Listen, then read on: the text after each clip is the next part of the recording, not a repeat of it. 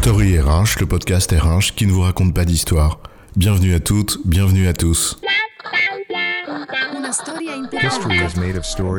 Dans cet épisode, nous allons définir ce qu'est un schéma directeur S I R H et la manière de le concevoir. Bah, c'est pourtant simple, non, un S I R H, il suffit de remplacer ce qu'on a par la dernière et meilleure solution du marché et hop, le tour est joué. Et alors on est à la pointe de la modernité avec un employé digital experience au top. Bah oui, il suffit d'écouter les discours des vendeurs et oh miracle, tout va soudainement pour le mieux, dans le meilleur des mondes digitaux. Sauf que dans la vraie vie, I R L, in real life, ce n'est pas aussi simple que ça.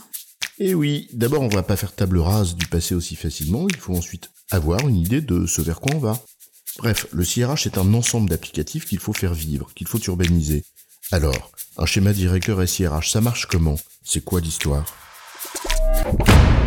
Commençons par une définition simple. Le schéma directeur, qu'il s'agisse du S I R H ou d'un autre domaine informatique, c'est le plan de route sur plusieurs années qui encadre l'évolution d'un système d'information. En d'autres termes, c'est un document de référence qui définit ce vers quoi on va en termes d'architecture cible, de propriété de système et de type d'applicatif, et qui formalise l'ordre de marche pour y parvenir de manière à fournir un cadre de référence au projet et décision S I R H. Évidemment, le tout dans un cadre budgétaire qui est maîtrisé, bien sûr, avec des plannings et des retours sur investissement attendus. Oui, le schéma directeur définit la cible applicative à horizon deux ou trois ans et la feuille de route associée pour l'atteindre, et ce, évidemment, de manière à soutenir la politique R H de l'entreprise. Cela permet d'avoir une vue globale du système d'information, de ses caractéristiques, de son évolution, pour répondre aux besoins de la politique R H. Et ça permet aussi d'avoir une vue claire des principaux investissements et plans d'action qui sont nécessaires à sa mise en œuvre, et donc des projets qu'il va falloir mener. Et si on veut bien en comprendre la substantifique moelle, il ne faut pas se contenter de décrire le résultat final, la cible et le plan de route pour y arriver, mais bien de faire la pédagogie de ce qui y a conduit, pour que tous ceux qui auront à se référer au schéma directeur en comprennent le sens.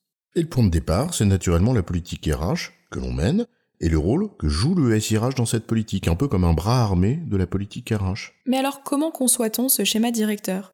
On commence donc bien par la politique R H, ce qu'on veut faire et le rôle qu'on attend du S I R H, c'est ça ? Oui, on traduit cette politique R H en propriété clé du S I R H pour être certain qu'on n'insulte pas l'avenir et que les invariants de notre politique, c'est-à-dire ce qui n'est pas négociable, soient bien soutenus par les caractéristiques fondamentales de notre S I R H, et pas l'inverse. Oui, c'est certain que si l'on choisit par exemple d'accorder une très grande autonomie aux filiales, il faudra éviter de définir une cible de S I R H qui ne lui laisse pas de place, avec un système très top-down, centralisateur, normatif, ne laissant pas de souplesse locale. C'est un bon exemple, oui, mais il y a souvent des besoins antagonistes à satisfaire.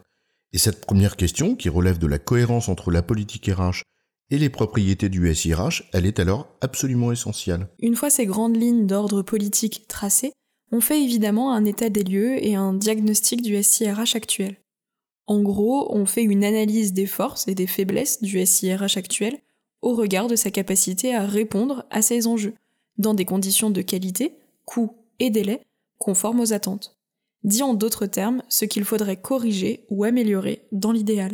Et on détermine ensuite le champ de ce qu'il est possible de faire pour y répondre. Il y a ce qu'il faudra faire dans l'idéal, mais aussi ce qu'il est possible de faire concrètement en d'autres termes.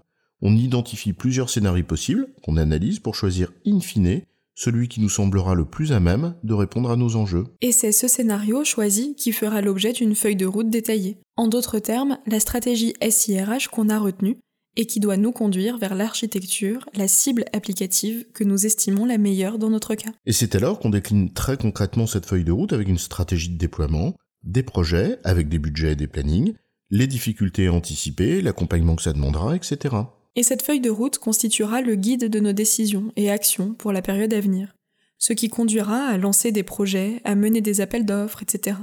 Cela constituera aussi la référence qui nous permettra de faire des arbitrages en cours de route, quand un événement imprévu arrivera.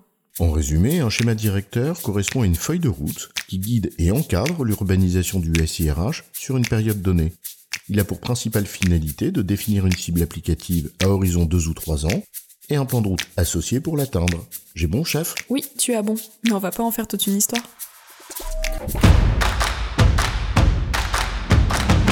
Story R H, le podcast R H qui ne vous raconte pas d'histoire. Retrouvez tous les épisodes sur storyrh.fr.